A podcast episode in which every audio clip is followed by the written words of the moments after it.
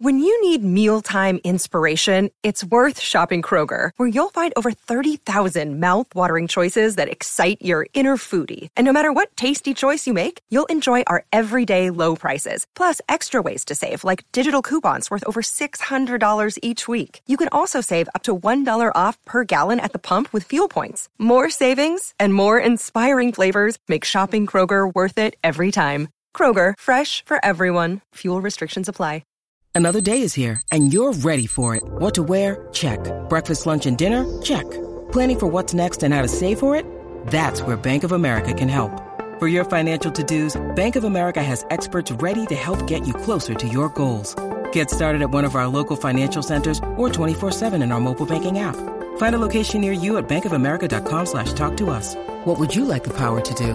Mobile banking requires downloading the app and is only available for select devices. Message and data rates may apply. Bank of America and a member FDIC.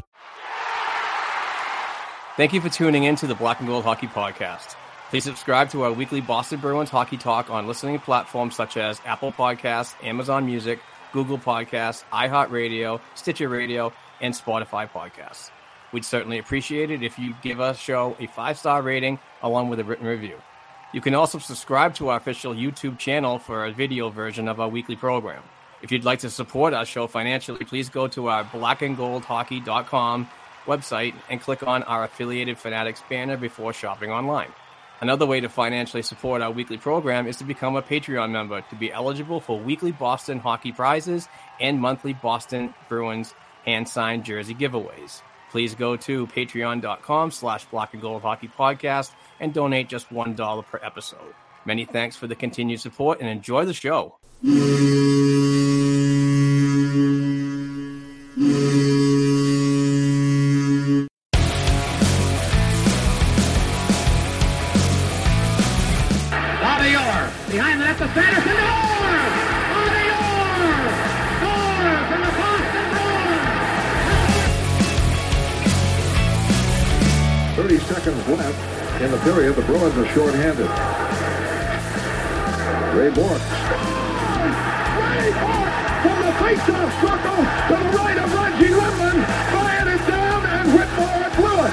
He ever?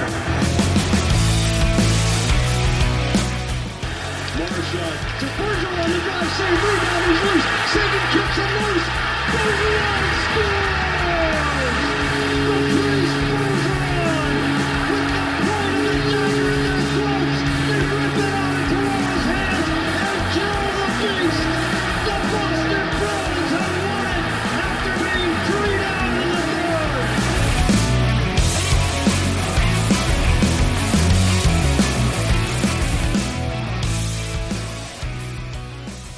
And this episode number 333 of the Black and Gold Hockey Podcast is brought to you by fanduel.com, the exclusive wagering partner of the CLNS Media Network. You can sign up at fanduel.com slash Boston and claim your no sweat first bet for $1,000. It's a pleasure to be here on a day that feels like October outside. I know Grace doesn't get it, but it's 50 and cloudy and gross uh, here in New England for some reason. But uh, Grace, how are you? And another new backdrop we see. So nice to see you've shifted things a little bit.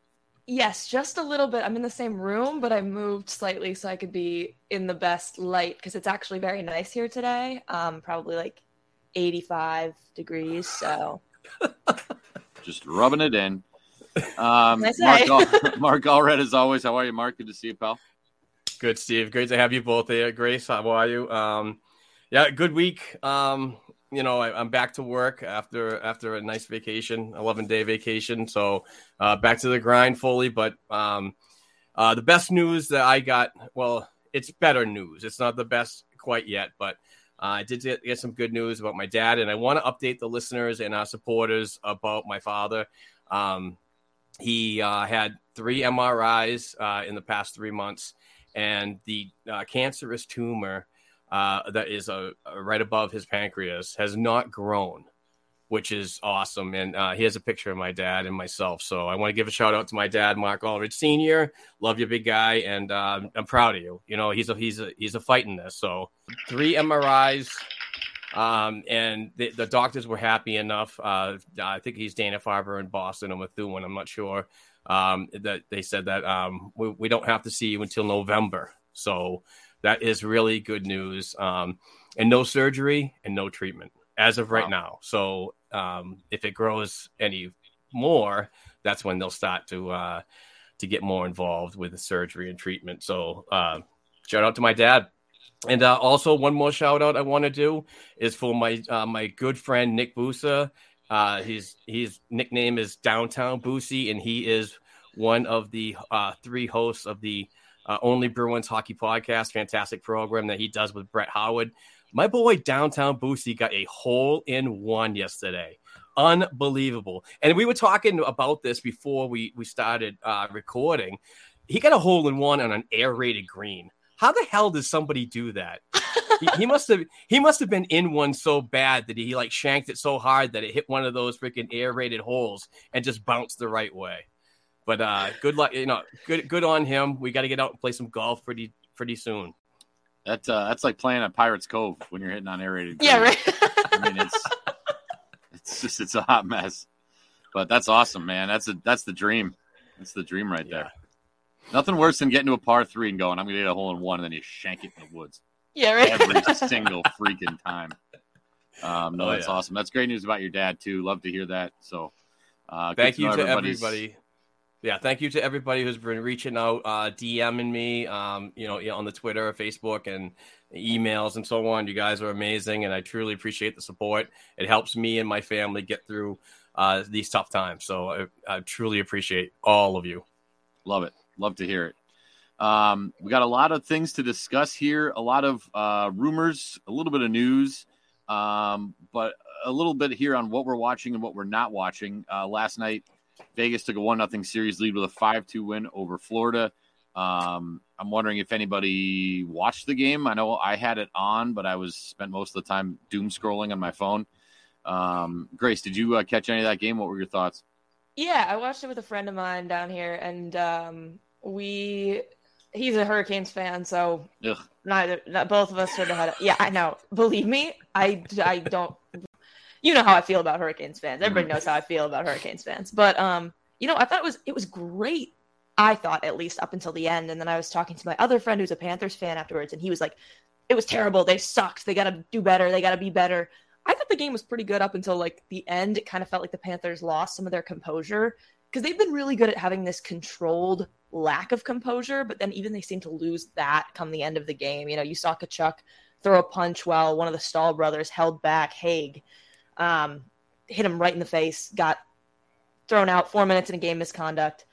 Um, just a stupid, stupid play. Um, but I thought it was a great game up until then. The Knights looked really good. Mark Stone looked great. Um, I'm excited. I think it's going to be an exciting series. I'm still saying Cats in six, but I think the Knights are showing that they have a lot more in them than maybe what they showed in, in a couple of those Dallas games. So I'm excited. It's a good series. I recommend people watch it if you're not too upset still.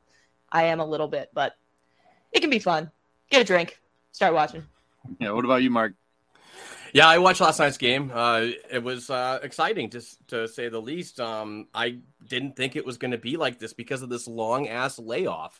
Uh, I think the Panthers had a week and a half off, while Vegas had four or five days off um, to rest. So, um, you know, in the first period, I'm like, I really thought that they were going to need to really stretch their legs and figure out the game and, you know, try to find some weaknesses, uh, you know, in game one. But um, I was really surprised on the uh, on the pace. It was fast, back and forth. It was very physical. I think I've seen the biggest, the longest uh, face rubs ever in hockey. I mean, that was literally like a six minute face washing expose. You know what I mean? It was just, it was crazy. Um, but ultimately, that time off might have uh, gotten to the Florida Panthers later on in the game, as Grace uh, alluded to. Um, and they just they just couldn't ha- hold uh, hold back on uh, the Vegas Golden Knights pressure pressure and uh, and Vegas's power play was uh, really spot on. Special teams was really good too. So I'm still taking. I'm going to go with Grace too. I'm going Florida Panthers in six. This series is far from over, but it's exciting, and I got to get as much hockey in as possible because as soon as the Stanley Cup Finals are over, I'm transferring my my attention to the Australian Pro Ice Hockey League. So uh, I got to get as much NHL hockey as possible. Yeah, I uh, I did watch it. Um, I I, I got to be honest. I think that both of these teams, I just absolutely love their style and pace of play. Like I just think it just it's just it makes it fun. It's it's not like, I mean, I'm sure Grace isn't watching it, but the NBA finals, like that's a nightmare scenario for the NBA. Just two boring ass teams that can't shoot. Um, these two teams are a lot of fun to watch. Um, I kind of always forget about the the star star power on Vegas. I mean, when you're rolling out Marchessault and Stone and Eichel and Reilly Smith, even in William Karlsson's on your third line, and then you you know, I, I don't know, like I, I have this man crush on Nick Hague. I, I want that guy on my Yeah. team so bad. He's a freaking awesome. He's tall. He's fast. He's in your face. You know, Shea Theodore. I, I Mark can probably attest to this. Every now and then, you find these players in the minor leagues that are there for a while, and then all of a sudden they have this NHL success, and you're like, that guy sucked in the minor leagues. Like, how is he? How is he any good? And that's how I feel about Carter Verhaeghe, and that's how I feel about Adin Hill. Adin Hill was hot garbage in the AHL. Couldn't stop a beach ball, and yet here he is making ridiculous saves in the uh, Stanley Cup Finals. I, that blows my mind. It, it turns my mind sideways. Um, I I said the same thing about Adin Hill. I'm like, I don't think this guy's the answer for the Vegas Golden Knights. And boy, is this backfiring in my Yeah. friggin' face. Well, I mean, you know, Jordan Ben- Binnington's another one. He was even when he was in Providence, I was like, well, this guy's not very good.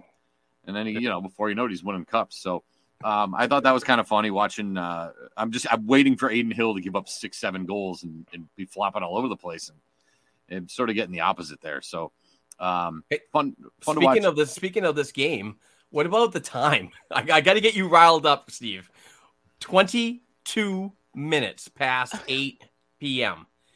Boy, did it drive me nuts! And what drove me even further Oh, no. nuts into the Planters freaking um, manufacturing company was the Dungeons and Dragons crap Yeah, in it the is. beginning. You know what I mean? It's like uh, that. That we we really don't need that. I think if you minus that, you're going to get down to eight ten and and you know obviously the uh, introductions need to happen as well but oh what a i mean from now on for the rest of the series especially in vegas i'm not watching until 827 yeah, don't bother, don't bother. I mean, I get the dog and pony show because just because it is Vegas. I was gonna Like- say, yep. If it was in Columbus, I'd be like, guys, you're Columbus, Ohio. Like, get Yeah. out of here with all the nonsense. But you know, Vegas is it's you know the show, right? Everybody goes for the show, and you know, however they get people in the building. Although I don't know why it had to be televised. I you know I, I can understand that part of it, but The the person I was watching, person I was watching with, the Canes fan, insisted. We went and were getting dinner before, and insisted on getting back to watch that specifically. So another knock against Canes fans, and also though maybe some people are into it. He was like, "We got to get back. I want to see that. I want to see the the guy fight the dragon or whatever the hell they're doing in that part."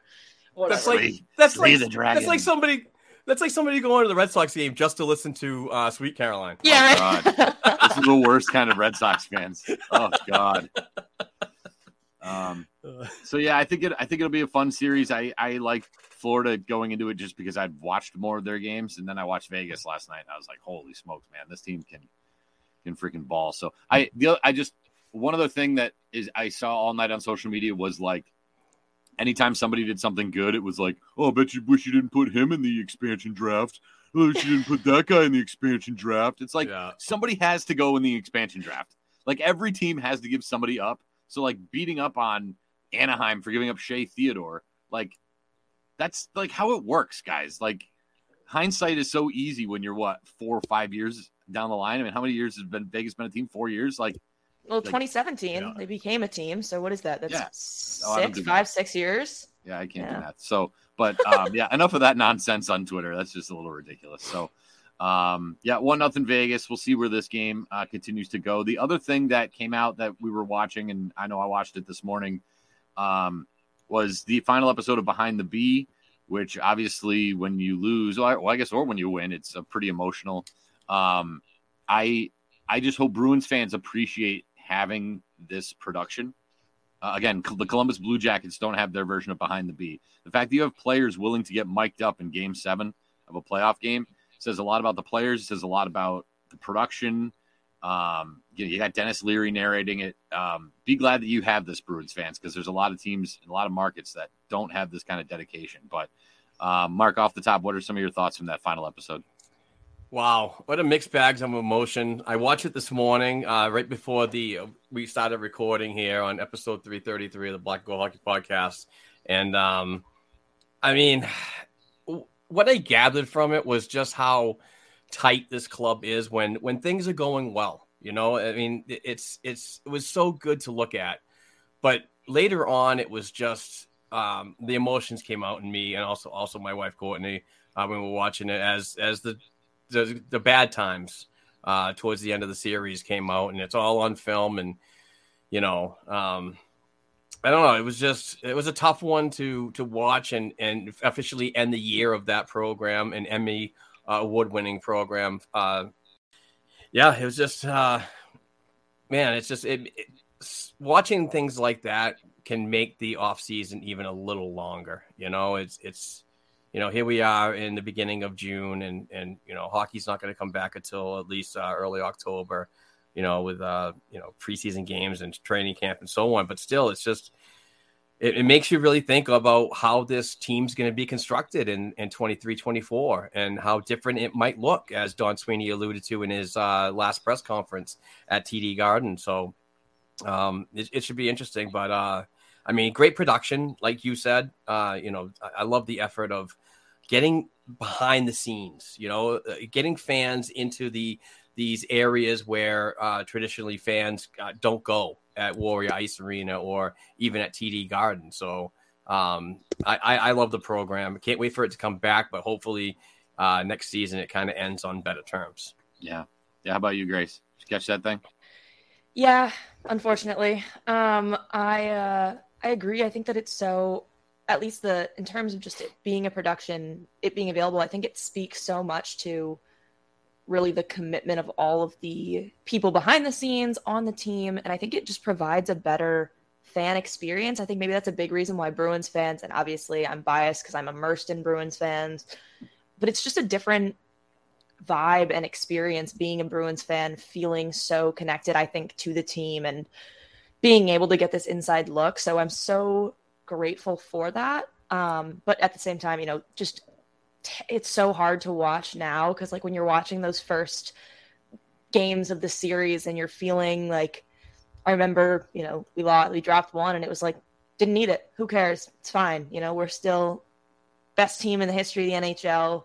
It'll be fine. But now looking at it from right here, you're seeing all this hope and just knowing exactly where it's going. It's like watching a car crash that you know is about to happen, but it hasn't happened yet, and so it's just hard to uh to do. But I I love being able to see and feel like, you know, we were out here looking in, hurting so much, but you know, the team was hurting so much more, and seeing that loss is so devastating. I mean, that final that final part when we actually got to see the Marchand Bergeron hug, and you just see Bergeron like fall into Mar. It's so so impossible to watch without feeling so much emotion for both of these players, for the team, and just everything they've done for Boston. So it's a hard watch, um, but you know, I knew it was going to be a hard watch. I put it off for a little bit. I think a lot of people on Twitter also put it off for a while and just decided to watch when maybe the emotions have settled a little bit. But it was a great episode, obviously a great program. I'm also excited for it to come back, but devastating devastating to watch and to remember what what we uh, missed out on, especially now that we're watching the Stanley Cup. And it's like, should have been us, you know, that should have been yeah. me. But uh, yeah, so but I was I was very glad that we do it, and so as much as it hurts, but it was a good program. Yeah, I always I have a hard time uh, uh, because you know I take part in making a lot of videos like that, and I uh, editing and and you know doing that kind of stuff in radio, and the idea is to make people cry. like when you're when you're doing a uh, you know when you're doing a radiothon and you're putting together vignettes to get people to call in to donate money, you want them sobbing into their steering wheel. That's that's the goal, so that they pick up the phone and, and call and donate money. That's the vibe I got from that. Um, and yeah, the, the, production value, the music right at the right time, um, the shots right at the right time.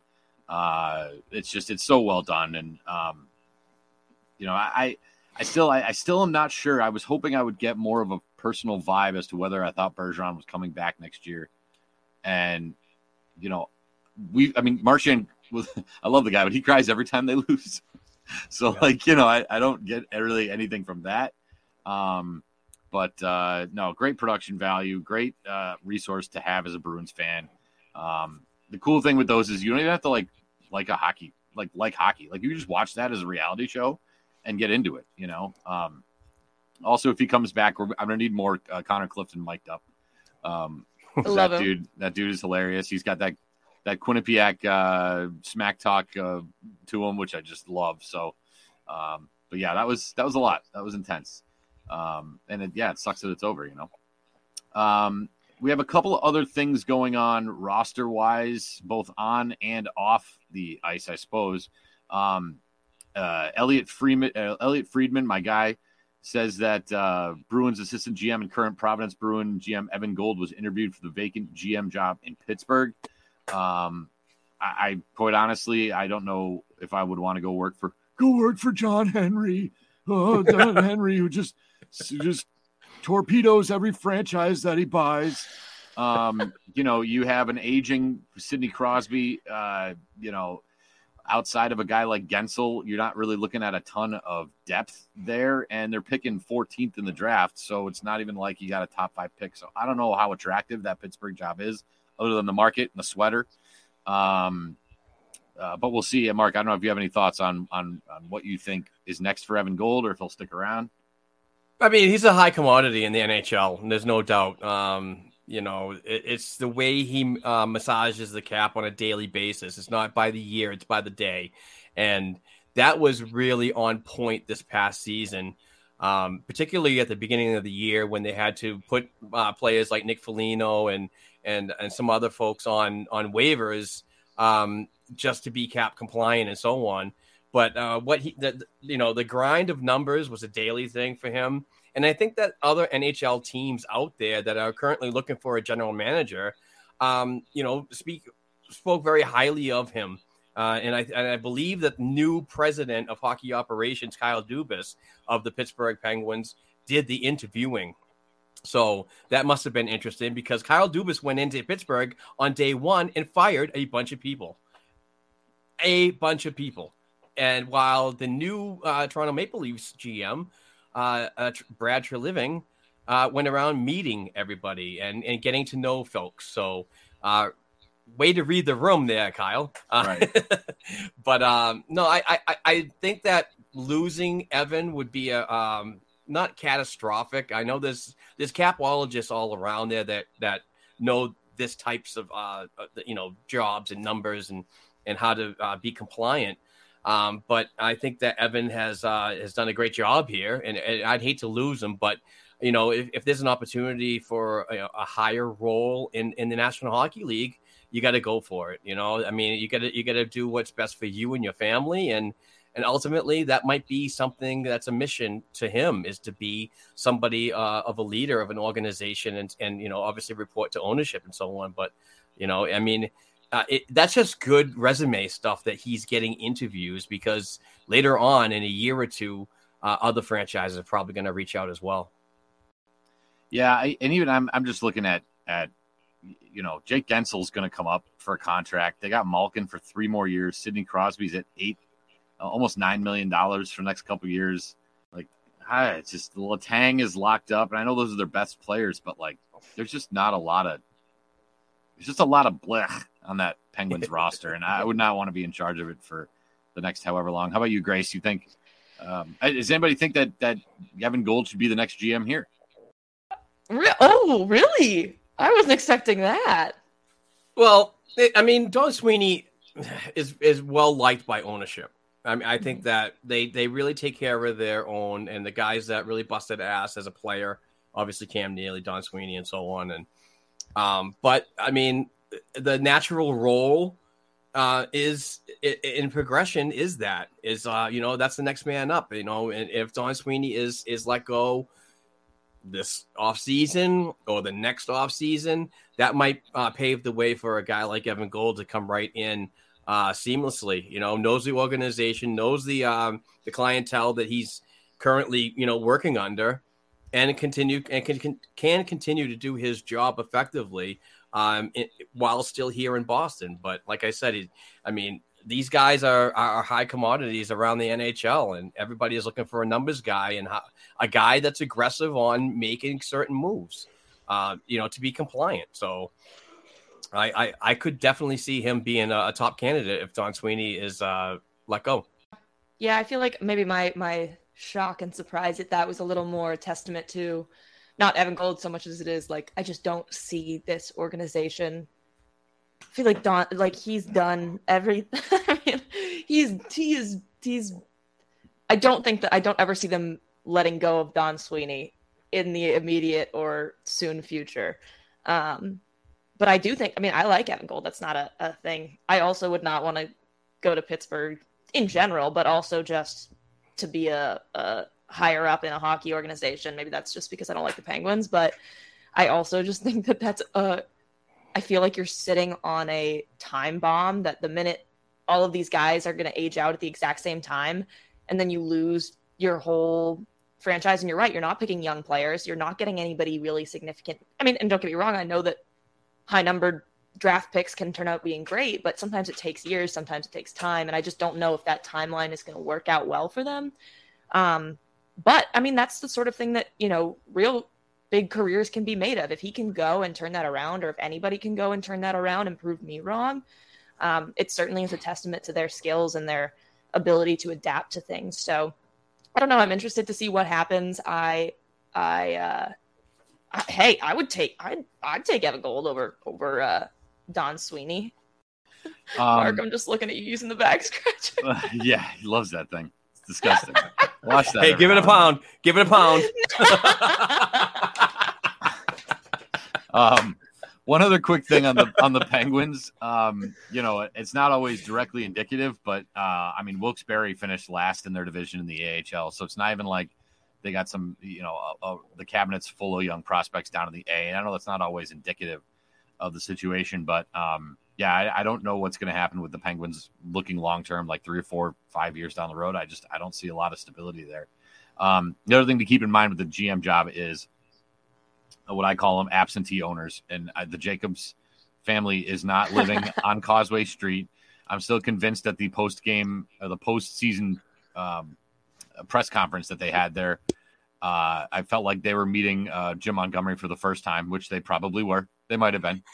I mean, say what you want about the Celtics, but Wyc, the, the guy who came in and bitched out the team was Wyc Grousbeck uh, after one of the games. Like that's an owner that gives a crap. Um, I, I, the Jacobs are more interested in finding somebody that they're comfortable with and say, "Here, you do it." And that's why I think Sweeney and Neely, you know, they, have been around and they know them, and they're like, "We'll, we'll trust you." That's why they that's why they fire all their coaches because they're like, they, "Well, we trust the president and the GM. It's got to be the coach's problem, so let's just fire the coach." That's why I'm worried about Montgomery, just because the absentee owners don't know don't know him from Mark Allred. So, um, you know, we got to keep that in mind. It's not exactly you know between them and the and the um, John Henry owning the Red Sox. There's ownership issues in this in this town that I'm not really a big fan of, but um, it's definitely something to keep in mind here as we uh, as we go down the pipe. Uh, looking at some of the players on the roster, um, I did hear a report that the Bruins uh, and Tyler Bertuzzi are are talking, uh, according to um, Jay Stu, Jimmy Stewart at the Sports Hub. Uh, he says that uh, Tyler Bertuzzi is looking for seven million a year in his next contract. Um, that wouldn't surprise me if I was Todd Bert, uh, or Todd Bertuzzi. Jesus, Tyler Bertuzzi. I would, I would say the same thing, right? I mean, if you're a free agent and you know that it's kind of slim pickings there for his position I'd be trying to max out my value too. Um, Grace is seven million too much for Tyler Bertuzzi? I don't think it is, and I also think that that's just good. I mean, on him and his agent's part, I, I think that that's you're right. It's it's slim pickings for his position, and also I think a lot of teams. I, obviously, we watched him perform so well in the playoffs, but I, I think there are teams that are focused on other things and not really um, appreciating how significant of a difference he made in our series. Um, and I think that, like, you know, that this team wants to keep you.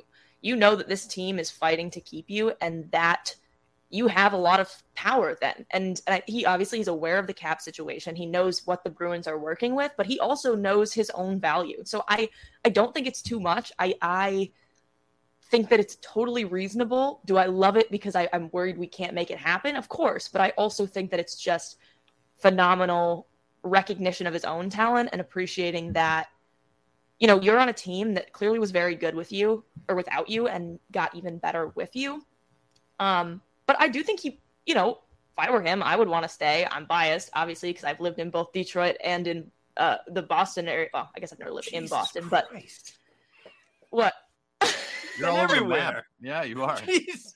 um but i uh i just think that you know there's really no there's no player like him that at least we're looking at right now. So i don't know. I'm i'm still on the train of i'm willing to do a lot to make it happen. I'm willing to give people up for tyler bertuzzi which if you had asked me a year ago i never would have said. I didn't like him that much when you know i was sitting watching him not do as well as i wanted him to on the red wings because i was trying to be entertained at the games. But um, i think that i think that I think he's really valuable to us. He's valuable to me, and so I, I don't know. There's a lot that I'm willing to do, and I'm not. I don't want to get everybody angry at me on Twitter about who I'm willing to give up for Tyler Bertuzzi, but I'm certainly willing to give up a lot. So I think at seven million, that's reasonable. I really do. Yeah, the only thing that that concerns me, and this is this is going to be a gripe with me for for a long time, is this wonderful stupid ass state that we live in, where you people, you people, not me, you people, voted for a millionaire's tax. So now everybody, and right out of the legislature, again, I don't mean to get too nerdy with this, but a new four percent, a four percent tax on state residents with annual income over one million dollars, combined with the state's existing tax, it raises the top tax ratio to nine percent. So if you make a million dollars, they're taking nine percent off the top. This is why you're not going to get Tyler Bertuzzi for seven million. This is why you're not going to get Jaylen Brown for 250 million Celtics fans because why would they want 9% of their income taken right off the top when they can go play in Florida, Texas, Columbus, Ohio? They can go play these other places and actually get the money that they've earned. So I assume that the people who voted for this stupid ass piece of legislature are not sports fans or they're just clueless and don't freaking get it. So I, I, I don't mean to rant and rave about that, but what a bunch of freaking morons you are just because you're jealous of other people's millions of dollars. It is Um, true that that's that's going to be an issue uh, going forward. I couldn't care less about the Jaylen Brown thing, but Tyler Bertuzzi, I can see that taking a taking up issue with that. So well, and, and hockey players don't make the money that the NBA players do or the NFL players do. So, so seven million dollars to to an NBA player is it- it's like you're it's like your seventh guy off the bench. Yeah, Um, seven million dollars to a hockey player is a lot of money, and now you're going to take that off the top. Oh, that would piss me off. I can't even do that. I'm so dumb. I can't even do the math as to how much nine percent of seven million dollars is. I tried to do it three times, and I don't think any of those numbers I came up with in the calculator are correct. it's got to be um, somewhere in the six hundred thousands.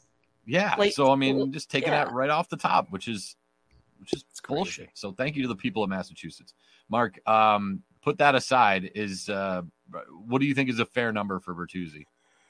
Well, I mean, if you're looking at the open market, seven million dollars is a very, very v- fair value for a player like him. I mean, I think he's 28, 29 years old. He's going for a contract that's probably going to bring him, um, you know, 37, 38, 36 maybe.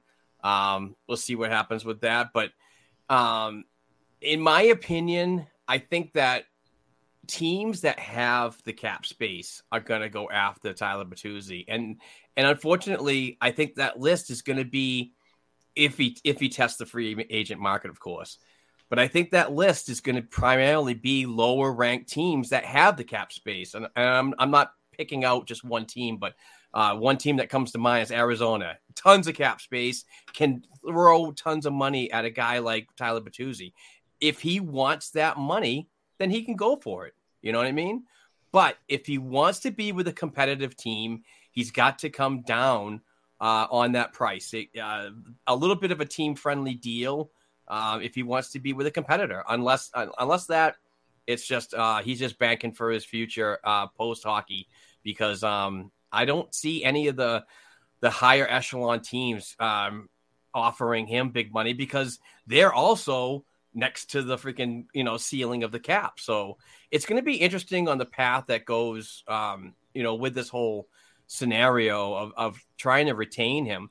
And also, I want to dovetail on this whole topic is um, there was another uh, uh, uh, report from uh, James Stewart, I believe, from 98.5, saying that the Bruins are exploring an option to shop or deal a defenseman like Hampus Lindholm to create those funds um, for Bertuzzi to stay. So I don't, I really don't know where we're gonna where we're going with that. I don't think it's a great idea to get rid of a, a, a of a defenseman like Lindholm. I think that you need him moving forward. He's got seven more years on his contract. I'm not sure about the the no movement, no trade details uh, and where you know his list would bring him, but um, I think if you're going to shed money, you got to do it with with players like Grzelcyk, Forbort, and Reilly. I mean, if you can get rid of, if you can feasibly get rid of all those players, it's nine million dollars right there, minus the 4.5 that you're already in the hole for. So now you're right around $5 million in cap space for uh, with a list of freaking UFAs and RFAs to deal with. Yeah, that's fair. I was just going to say, I think that, that the, uh, uh, I think you're right. If you want to shed money, sure, those guys on the, on the defensive end, but a lot of it's going to have to come with the, you have a lot of centers you have, well, that's me wishful thinking that Krejci and Bergeron are coming back, but you have a lot of centers, you have quite a few wings, and especially with Orlov leaving, I don't know how much, how many good defensemen you can be willing to part with. And at this point, Lindholm probably still sits at two or three in terms of our best defensemen. So I don't know. I don't know that I love that. Like I said, I'd give a lot for Bertuzzi. I don't know if that's what I would give. Mark, I, I I'm just curious why you're so uh, I don't put words in your mouth, but you're so married to a guy like Lindholm. Um, because uh, I mean, I, I don't know. I look at a team like Florida, and they made it to the they're in the finals with Marc Staal and Radko Gudas. And I know that know, Aaron Ekblad to me, he's paid all their money. He's their best defenseman. I don't think he's a top 15 defenseman in the league. So like I you already have McAvoy running the show. You know, you can get this far with the Connor Cliftons and Derek Forborts, and those guys aren't seven year, you know, six million dollar guys. So I, I, I don't know. I just feel like replacing defensemen, defensemen's like four, five, and six on your roster are easier to fill cheaply than the bottom half of your of your forward lines. Does that make sense? Yeah. Yeah, it does. Um, and, and it's a fair fair point. Absolutely fair point. I know Lindholm um, you know, has has had good regular seasons uh, since he's been here and not so good playoff seasons, uh, and that's due to um, to injuries and so on. Um, but I, I understand what you're saying, but I still think that a, a player like Lindholm has more to offer, and I, I just don't think that this is the appropriate time to think about moving him. Maybe after next year, if he has another bad playoff, if if the Bruins get in, of course, um, maybe that's a t- uh, the next offseason is a time to think about shedding further salary and, and possibly moving him. But I I want to give the player the benefit of the doubt of getting here. I mean, we paid a, a pretty heavy price to get him, a first round pick. You know, I just don't want to see, um, you know, him uh, him moved uh, quite yet. I think he, like I said, I think he has a little more to offer, but that remains to be seen. Interesting. Yeah. No, I um it's funny. I'm looking at the I'm trying not to turn this into a into an off season of NHL 23 on the Xbox, but you know, I'm just looking through the the defenseman free agents and I'm like, I'll take any of these guys, you know, and again, not to play top 4 minutes maybe necessarily, but you know, there there is a lot I feel like there's a lot more defensive uh, talent out there in the free agent market than there is the forward position. Um, what do you mean? What do you mean Lucic is a is a free agent? oh, Here we we're go. Not, we're not going down that road again. We're not talking about USDA certified beef again. um, so um, so we'll keep our eye out on that. Um, the, the Bertuzzi stuff. Oh, one other thing I wanted to throw in here real quick while we're talking about Bertuzzi. I saw a report, um, and I didn't put this in the agenda, and I apologize. Um, but I saw a report that uh, Washington is looking to move on from Anthony Mantha, and they might actually buy him out. Um, would you guys, either of you, do Anthony Mantha on a one-year prove-it deal if you don't get a guy like Bertuzzi? I actually really like Anthony Mantha. I do too. That's sort of a sort of a. Uh, I think that's a that's a niche appreciation, but I really like him. I personally would not be angry at all about that. Um, I have consistently in the sense I've loved, like I've sort of hated but loved him. I've been like, I feel like every game I play against him, I'm like, oh god damn it, Anthony Mantha, what are you doing? And so I I, I don't know. It's it's a it's an appreciation I have for him. So I personally, I'd be totally cool with it, especially if it, if he comes at a good price, um, which I think he would if we're comparing him to what Tyler Bertuzzi could come for. Um, but yeah, I also saw that, and that gave me a little a little tingle of excitement. I was I was ready to to see where that could lead. I don't know. We got more tingles going on here. I know. Yeah, I feel like I'm sounding like Steve. I mean, six six foot four, almost two hundred pounds. What do you think, Mark? Did you take a flyer on that guy? I would, but I'm also I I I really want to credit uh, Andrew Johnson from uh, the Short Shift podcast, a fantastic program on the Black and Gold Productions uh, uh, podcast network. Um, he said that he would also take a flyer on Anthony Mantha, but on a PTO. So let's uh, a PTO would get him here, get him into um, Warrior Ice Arena, train with the guys, and so on, and and possibly get some preseason games to see how he adjusts um, and to see if he can get back to some of that offense that kind of has slipped away over the years, and and which is probably the reason why um, you know they Detroit lost lost um, touch with him and traded him to Washington, and now Washington kind of basically just wants to move on uh, from his in in uh, he's not you know productive and so on. But if he wants to like kind of re- revitalize his contract, uh, his um his career, I think that a PTO and show me anywhere in the NHL, it doesn't have to be the Boston, um, would probably benefit him if he wants to really work hard and so on. But he might even come at a lower cap hit as well.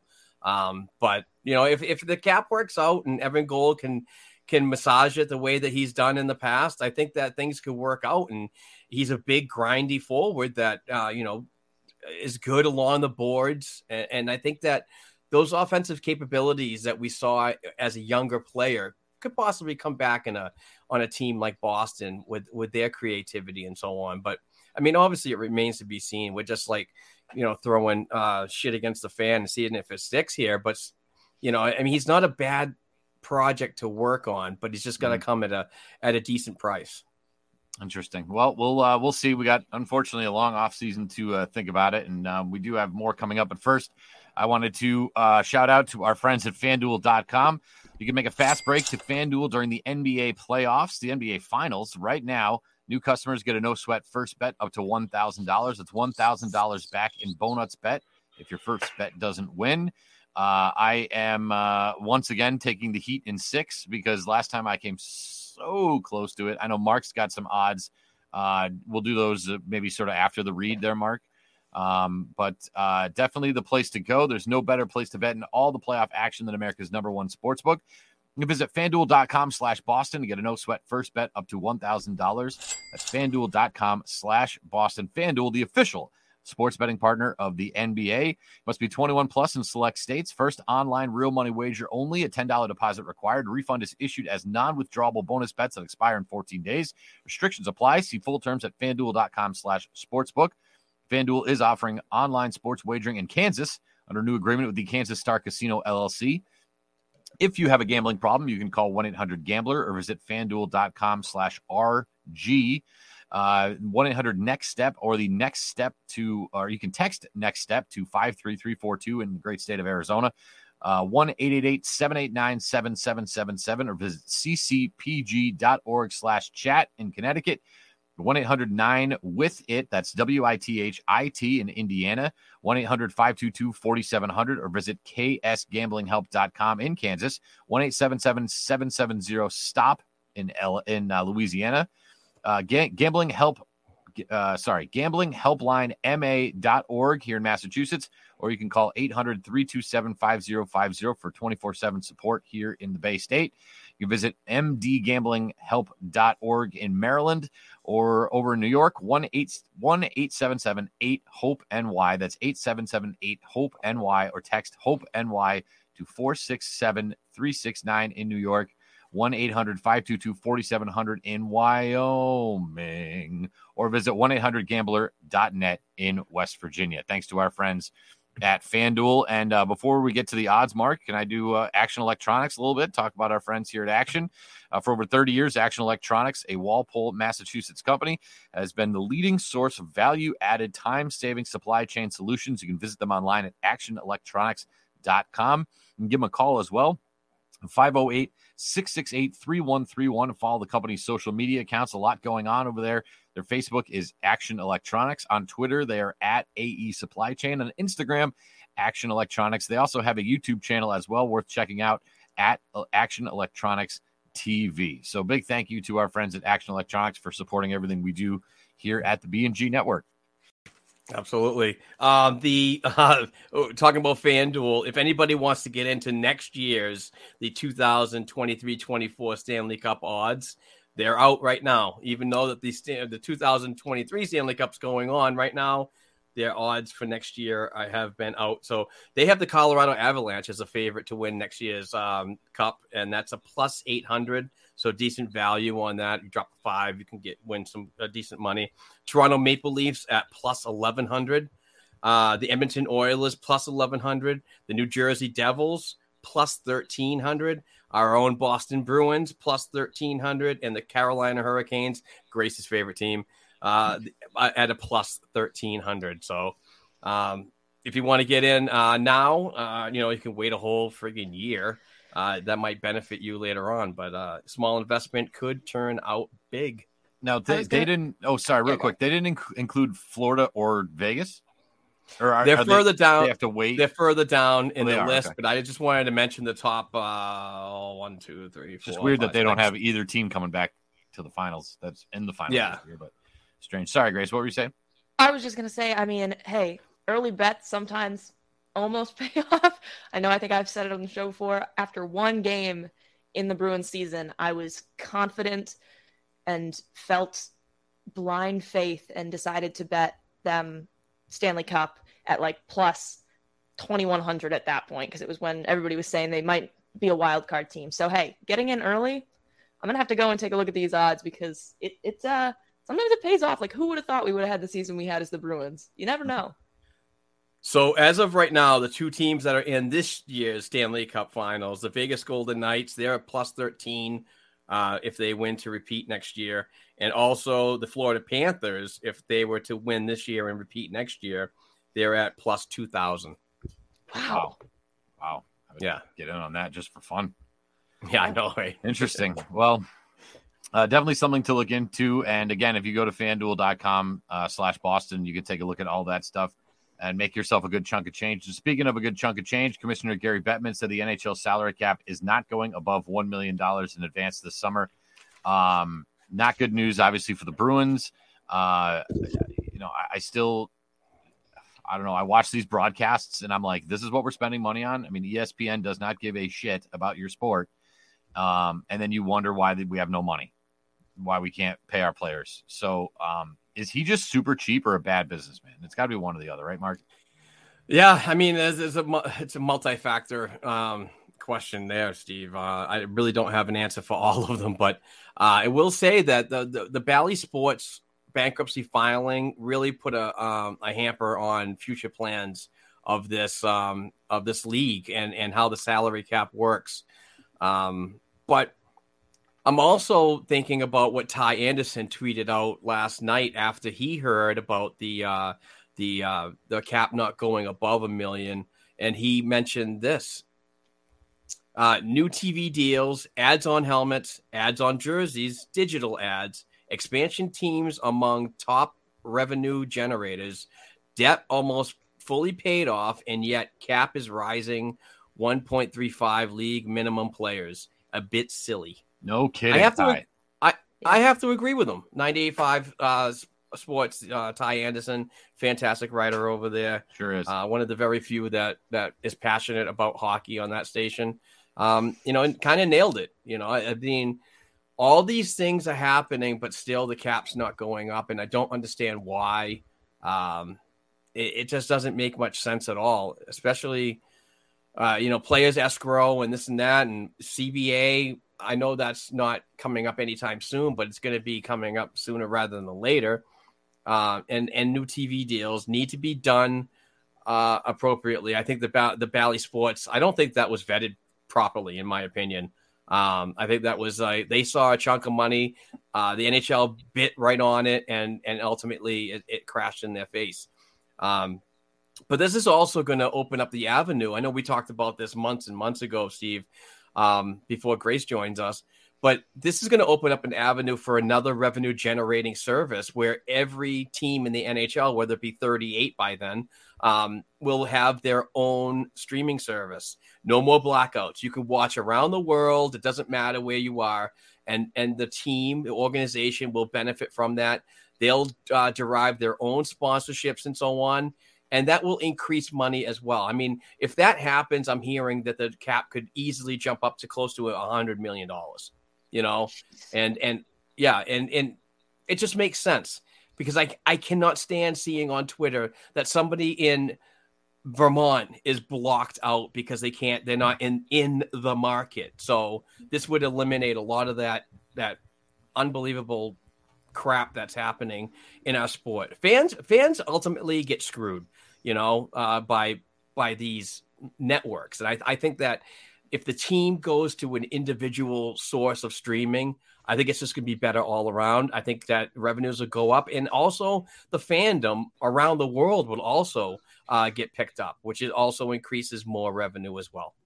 Yeah, I was, I was going to say that um, I, uh, I don't know, I don't know that there's a better testament. I was when I was watching yesterday. I don't know if anybody saw within the first um, like few minutes if y'all saw a uh, like a like a part of the I don't know, they were in like the press the box where they do the the TNT does their like interview person talking whatever. Like a little piece of foam that's on the side of the glass fell off into the onto the ice and was really like kind of right in the play. The person I that I was watching with, we both thought like it was oh, it's just another part of one of those digital ads that got messed up, you know? But it was actually something on the ice, but we were sitting there wondering what this was and everything we think is a part of the digital ads now and yet it's not paying off? Like, are you telling me, or those the ugliness of the I don't know if y'all saw on the jerseys of the the letter and the um, Stanley Cup patch to make room for the ad on the other side of the jerseys. You're telling me that we that we are still, you know, for for more or less stagnant in terms of space and ability to uh, increase cap. Obviously, pissy about it as a Bruins fan, especially, but I don't know. I think it's ridiculous. I I have always sort of been anti all of the the digital ads and stuff. I get it, and I think it's important. But if there's no payoff for doing it, and it's just there at this point to piss me off, like get rid of it. I don't want it anymore. Stop yeah, putting the, the moving ads on the boards. I don't want them. yeah, I I think this league has already is is already um like you said the fan is screwed, and, and I don't know. I mean, I look at the people that are at these game at these Bruins games. They're not regular people because they can't afford to go to these games. And and you know when I was there announcing the the people on the jumbotron were were guys who men white men who just got off of their job in the back bay paying them zillions of dollars they went to the pro shop they bought a jersey they put it over their collared shirt you know with the cufflinks pulled with the cuffs pulled up and they those are the people that can afford to go to these games a, a jersey itself yeah drink you know pinkies out um you want a Brad Marchand jersey, it's going to cost you $250. So the fan can't go to the game. The fan can't support the game. All they can do is watch it. Like Mark said, some of them can't even do that. And when we watch it, we just get ads shoved down our throat. And now you're telling me you can't make any money. I, I just, I don't, it doesn't make any sense to me. Um, I mean, I understand the Bally's thing, which again, I always thought was a fitness gym. I didn't realize Bally's was a it was Bally, join Bally Total Fitness. I was, maybe that was a 90s thing. I don't know. Um, was really weird. I was like, why is everyone getting like workout machines? What is this Bally's? um, uh, but it is, it's frustrating. It's frustrating as a fan. It's got to be frustrating as a player. Um, I mean, again, Matthew Tkachuk going to watch, going to watch the Miami Heat play, knowing that, uh, you know, Cody Zeller coming off the bench is making the same money as he is playing four minutes a night. That's got to be so freaking annoying for these players. So, um, and maybe that's the reason why some of them are skipping town. For instance, transition. A guy that uh, I really liked uh, in Providence, Kai Wissmann, defenseman, looked like a little mini Seidenberg. Uh, has decided that he's leaving. He's going back to uh, to Germany to join his team there. Um, there has been a little bit of movement. Uh, the Bruins did sign 21 uh, year old Owen Pederson to a two year contract, 6'3, 205 pounds forward. Um, uh, played out, out in the was at the OHL, the QHL, QMJHL, the WHL. W, the one I didn't mention. The one that you did not say. the WHL. Um, you know, we talked last week about these are going to be the kind of players that when you don't have any draft picks, you know, and they they they whiffed on uh, Manti They didn't sign that kid. So is this going to be sort of how they're going to acquire talent over the next couple years, Mark? And what can you tell us about Owen Pederson? I don't know much about him. Yeah, I don't know much about him either. I mean, I watched some video and so on when the uh, when the signing happened. Um, he spent five years with the Winnipeg Ice in the WHL. Uh, in that time frame, he had 94 goals, 111 assists, 205 points in 237 games played. Oh. So some decent numbers. Um, last two years of the postseason hockey in the WHL, he posted 13 goals, 19 assists, 32 points in 33 uh, playoff games. So, um, I mean, he he can be a gamer and so on, but there's there's certain aspects of his game that need to be uh, um, worked on and, and developed, um, and that's why he's getting an AHL only deal.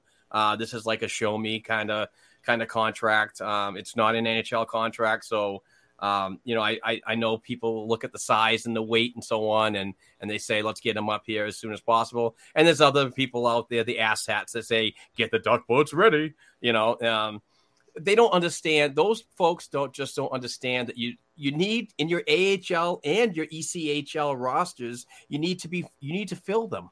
You know, not everybody is. Uh, so many people have the NHL blinders on, and they don't pay attention to the minor pros, which is kind of frustrating to me um, and and why people just say why bother with a kid at an AHL only contract? It's not worth it. But uh, the Boston Bruins uh, see something in this player, and like I said, he's a big kid and so on.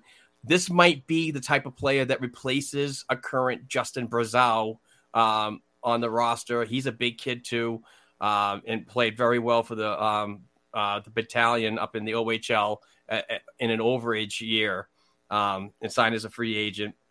So I don't know if he's coming back. If he is, great. We're gonna have two big forwards on the on this in this lineup for Providence next season. But uh, just a, it's a work in progress and so on. Much like uh, Luke Toporowski, you know, he's still unsigned uh, to an NHL contract, so any NHL team can come in and, and give him an offer, and and the Bruins can match. But still, um, you know, you got to make these additions to fill out the roster down in Providence.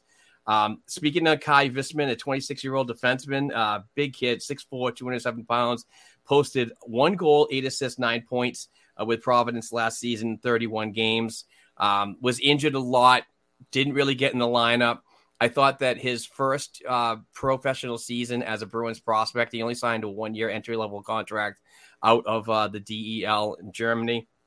Um, his first uh, his first half of the season was basically adjusting to the North American game. The second half, I started to think he was getting it, but he wasn't completely getting it, and uh, which ultimately started the rumors back in I think February that he was going to sign over in the DEL back with his uh, Ellisburg uh, Bears, I think. Um, and they also got um, uh, the Providence Bruins also traded uh, for a player, a forward, a 31 year old forward uh, Vincent Arseneau, uh, he is 6'2, 220 pounds, a Quebec native who posted seven goals, three assists, 10 points in 35 games last season for the AH, uh, the NHL Canucks minor pro affiliate, the Abbotsford Canucks. Um, and this move for me particularly addresses the need for physicality and an intimidating factor um, on the ice because, in my opinion, and Steve, I think you've uh, can agree on this that the Providence Bruins were talented and the best team in the American Hockey League, um, Eastern Conference, they were also pushed around. And a lot of uh, minor pro teams, the opposing uh, clubs, were targeting, um, you know, well talented players. More particularly, I'm just going to gravitate to the one and done playoff um, of the Providence Bruins this year against the Hartford Wolfpack. Uh, there were several players that went after, like Fabian Lysell to get under his skin and so on. And ultimately, uh, a high hit was given, and Lysell was out of the uh, uh, playoffs with a concussion. So I think this addresses a certain need for physicality and intimidation. Uh, also, it's not. Also, it's uh, well known that um, uh, Vincent Arseneau has played for Ryan Mougenel when Mougenel was out in the San Jose Sharks organization with the San Jose Barracuda, and even dating back to when the Worcester Sharks uh, were in Massachusetts. So, um, not many games between, I think it was 10 games that Mougenel had him uh, on the bench, but still, in those 10 games, you still get to see a character, how much of an impact this type of player can be. Um, and uh, you know, if liberties are taken, this is the type of guy that can get off the bench and uh, and stir some shit up. So uh, look at his fight videos. He's a big man. He's he's. I wrote an article about him on blackandgoldhot.com. Uh, go check that out because I I listed a bunch of YouTube videos with his fights and some interviews and so on. Um, you know, uh, it's not it's not a move that's gonna you know Calder Cup success, but it's going to address a certain need that I think Ryan Mougenel, Matt Thomas, and Trent Whitfield were really looking for last season in protecting some of these younger prospects.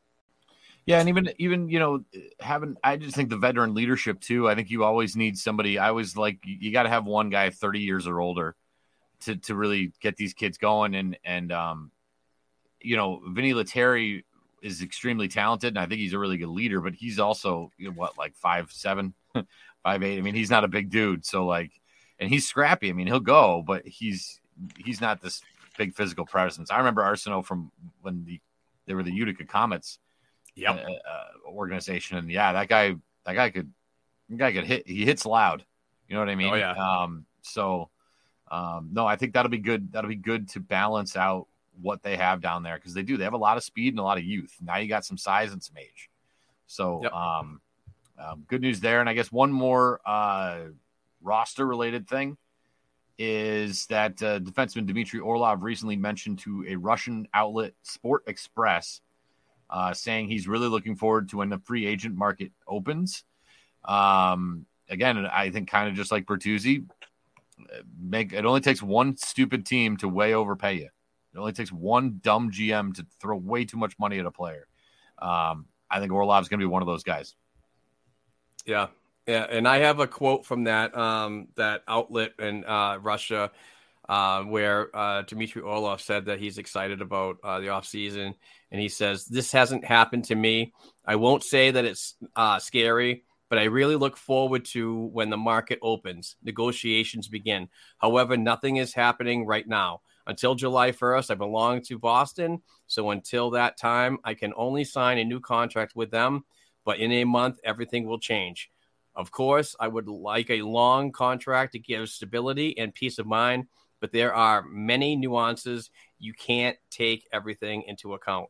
Uh, this uh, uh, major credit has to go to prohockeyrumors.com for getting uh, the information on this um, from this uh, Russian outlet, and also for the credit to Sport Express, uh, who originally wrote the article, and Jimmy Murphy of the Boston Hockey Now website, who basically got me involved in in getting this topic on the agenda. So shout out to those guys. Yeah, Grace sounds like a guy who's gone, huh? Yeah, I think that's the best way to put it. Um, I am a little surprised. You know, I think right after the season ended, everybody sort of had this idea, oh, he's going back to Washington. That's where he wanted to be. That's what he wanted to do. Um, but I don't know. I saw a few people on Twitter and Instagram. I don't remember who or even if they were reliable sources, but saying that there was some not bad blood, but some anger, frustration, which I'm sure there would be um, on Orlov's part towards the Capitals and this idea that he, you know, he wanted to retire there, he wanted to stay there, and they sort of just obviously, I mean, that's business, I get it. Um, but so I don't know if that maybe has an impact on it. I thought he was going to be full in on, I want to go back to Washington. I'll do what I have to do to go back to Washington. But I think you're right. I think he's somebody that could get. I don't think he. I wouldn't pay him as much as I think he's going to get.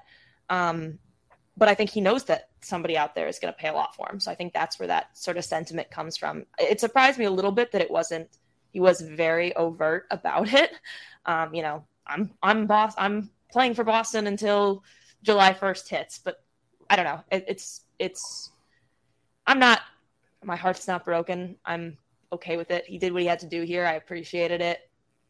But I, you know, he's not. He's the third on my list in terms of the you know the people we got at the trade deadline.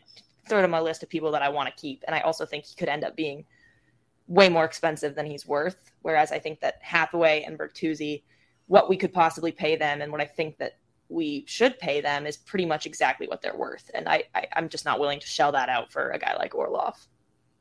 Yeah, Orlov doesn't to me scream uh like all about winning.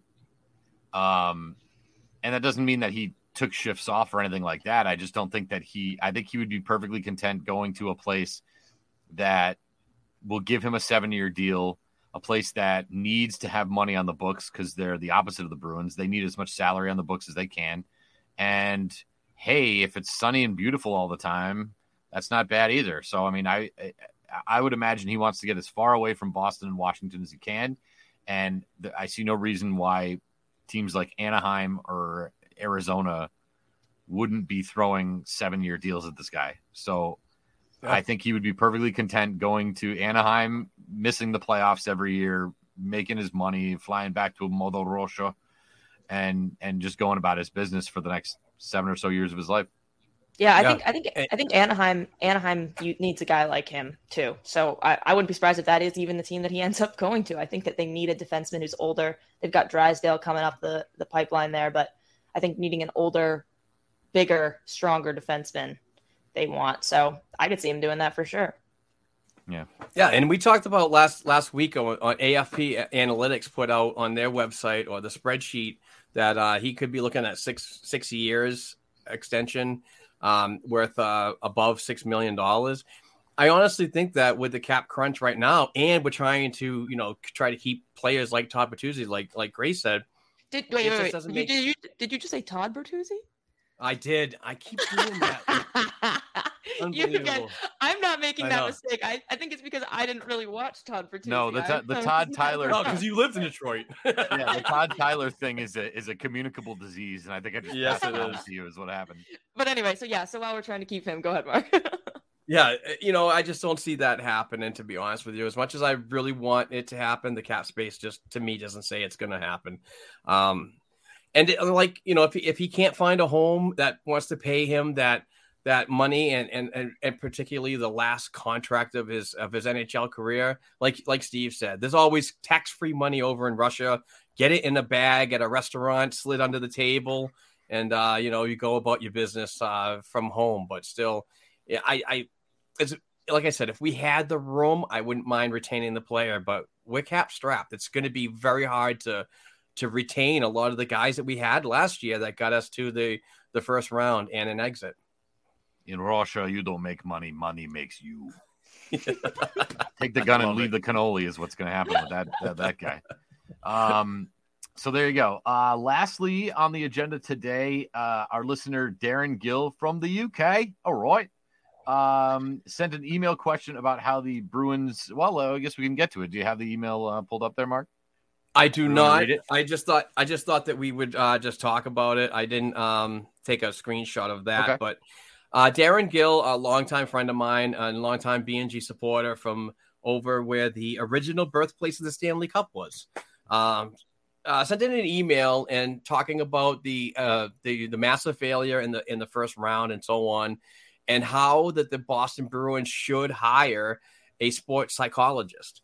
Now, I looked into this um, this morning as I, was getting the agenda ready and looked at the uh, the club directory, and I didn't see any uh, sports psychologists on there. But what I want to like add to um, Darren's question is I think that stuff like that rely, uh, um, is relied on the personal uh, player himself uh, getting if he wants to talk to somebody you know, I think that's on them. You know how Jeremy Swayman's got a whole team of of uh, of you know professional people that uh, you know travel with him all the time. I'm not saying they travel with him, but they're always nearby to talk and so on. Um, I don't know about an internal uh, sports psychologist. I mean, would it would it be beneficial? It might, and so on. But um, I don't know. It's an interesting question. But he also brings up because he's a big cyclist guy that a certain psychologist over in Europe uh, was working with several psych uh, guys that ride the bike on, on like Tour de France's and so on. And, like this one person really turned around their careers and their workouts and you know how they go about a race and in, in everyday life and was constantly with them. So um, I mean it's not a bad question, it's not a bad idea, but I just don't I don't know how how useful that would be. Um, especially on a uh, on a salary that's paid by the Jacobs. I don't think that that's something that's probably going to be. It's it's not you know it doesn't go against the cap or anything like that. But you know you know how cheap Jeremy Jacobs is. So I sure yeah. do firsthand. What about you, Grace? yeah, I uh, I um I don't know. I think a lot of teams nowadays, the reason why it might not show up on any website, I think a lot of teams nowadays contract out, or you're right, they leave it to the um, personal player. But um, you know, I think if it's something that like we can, if it's something that players want, I'm sort of all for the, you know, is this something that players is going to make players feel more supported or feel like they're getting whatever they need? Like if players are for it, I'm like, I, I think that it's worth it. I think anything the players are, you know, that will help the players feel more secure, supported, confident, whatever. I'm all for. I think every little bit helps. Um, but I also recognize, I think you're right. I think a lot of players, it's a you know a personal thing if they want to go. It's not like they're not available to them. It's not like the options aren't out there. Um, but you know, being able to have it you know on hand maybe it would just help enough. Like I said, like a lot of teams contract out, so being able to say like we have this available resource, use it if you want. Um, but I don't think it is a bad idea. I think I think it's I don't know a ton about sports psychology. Um, it's not really my uh, my forte, but I mean, you know, all sorts of psychology helps all sorts of people. So I think that who knows, it could be it could be the the missing piece that somebody needs. Um, but there's certainly a, a a market for it, and so I don't know. But I hadn't even considered it until um, till when I saw it on the agenda and we were talking about it. So um, I think that's something really interesting. So Yeah, I think I think the people, I think the players that want to talk would like to talk about it probably already have a psychologist or a therapist, and the ones who don't, don't. You know what I mean? I think they kind of let like like you guys say it said let, let them do their own thing, and it's amazing how many times you hear like, especially in baseball, like oh they uh, they think it's going to be a lower fracture of the ankle, but they're getting a second opinion, right? They always get a second opinion from another doctor, and it's because they don't they they have their own means of doing different things. So I, I that like I said, I think the people that want to talk about it have their own guru, and those who don't, you know, they talk to their you know Jake DeBrusk got a, a dad who played in the league. I'm sure he's got a lot of value there, and you know the support staff, family, friends, wives, girlfriends, you know, um, that probably goes a long way too. Sometimes it's just uh, you know a week out in Bali that gets your mind right. You know, sometimes that's all it takes. So. Uh, but it's a good question, Darren. We appreciate you uh, writing in. And again, if if anybody has any questions, thoughts, uh, concerns, you can always hit us up on our listener hotline, 978 504 2727. You can always catch Grace, Mark, or I on uh, on Twitter and social media, hashtag AskBNG. Uh, our handles are right there on the screen, uh, so you can hit us up that way. And uh, since it is the first uh, episode of a new month, Mark, uh, I believe we have uh, a, a different jersey to give away by the end of this month. Not today, but at the end of the month. Is that correct? Yeah, we do. But I, I, I just want to, I, I know I didn't put this in the agenda and I apologize, but we do have a question from our Facebook um, group, Black and Gold Hockey Podcast on Facebook. And uh, I love this name, Jeff, Jeff Mo Mo Chillin. Yeah. he says, if Bergeron comes back, that means the mindset is winning a cup again, correct? Uh, question mark. If so, does that make sense to use the youth that we have could make uh, the jump, Lauko, Beecher, Steen, McLaughlin, etc., or do they shore up the bottom six with some budget league minimum to two million experienced veteran type guys for a hopeful deep run? If Bergeron retires, do they start the uh, rebuild, retool, depending on their standing placement come trade deadline? Thanks for all the work you do. Go bees. Jeff Ah, Mo Chillin.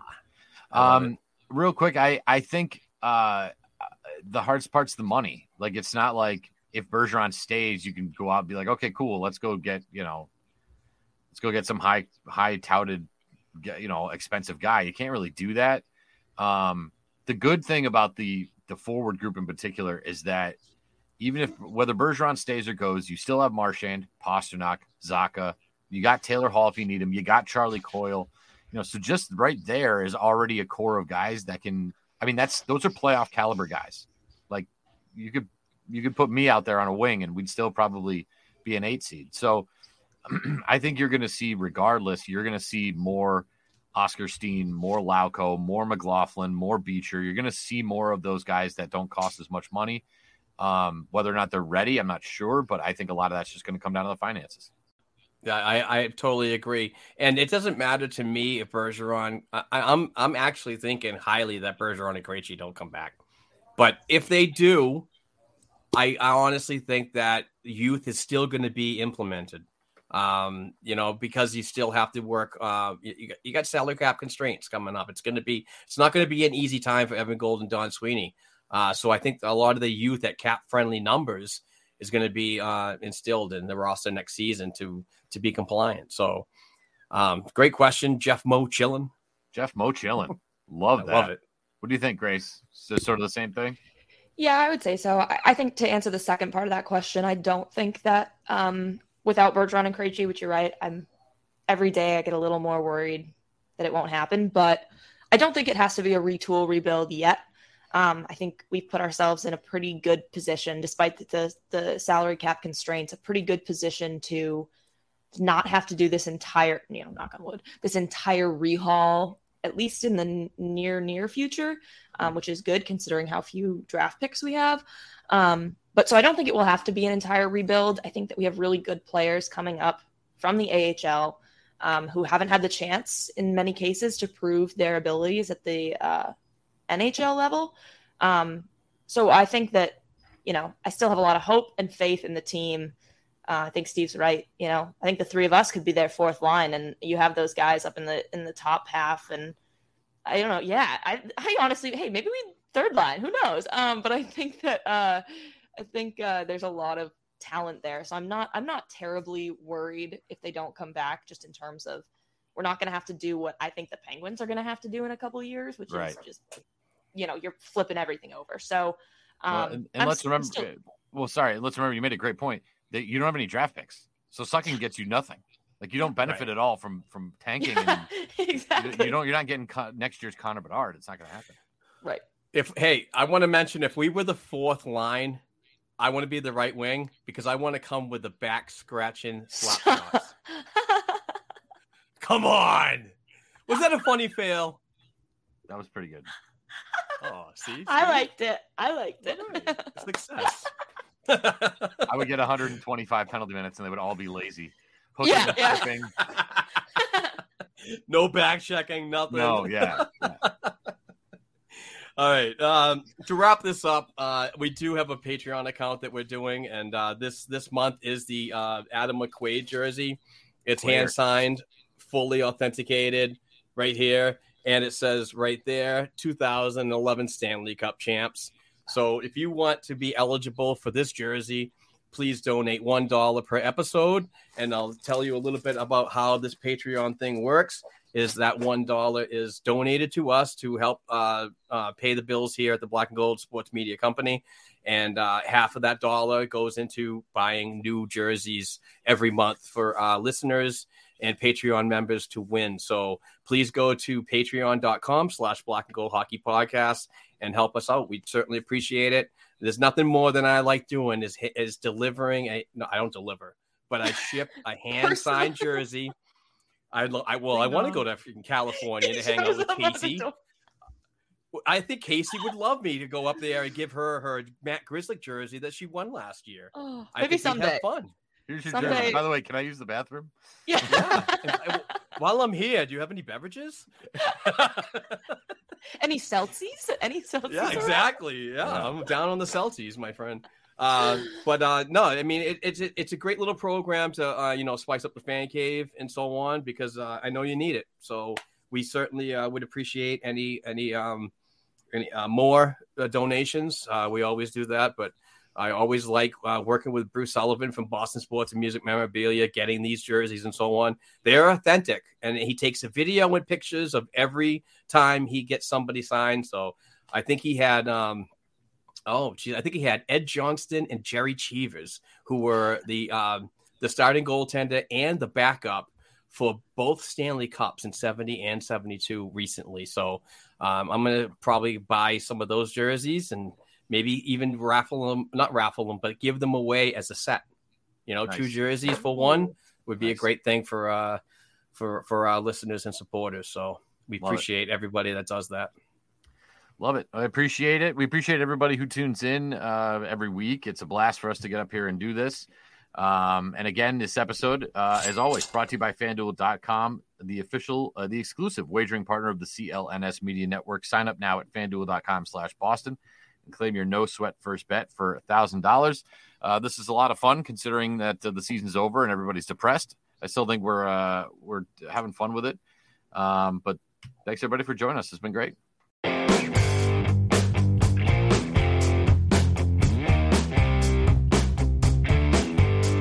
Thanks again for tuning in and supporting this week's episode of the Black and Gold Hockey Podcast.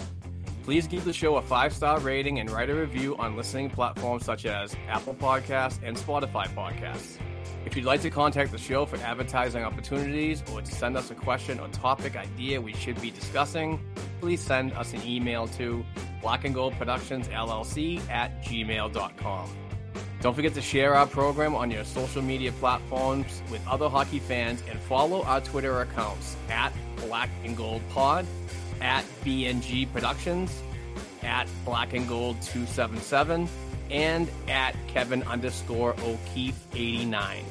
Also, please don't forget to check out our official blackandgoldhockey.com website where we cover the Bruins organization from the NHL level down to the prospects worldwide. Peace out.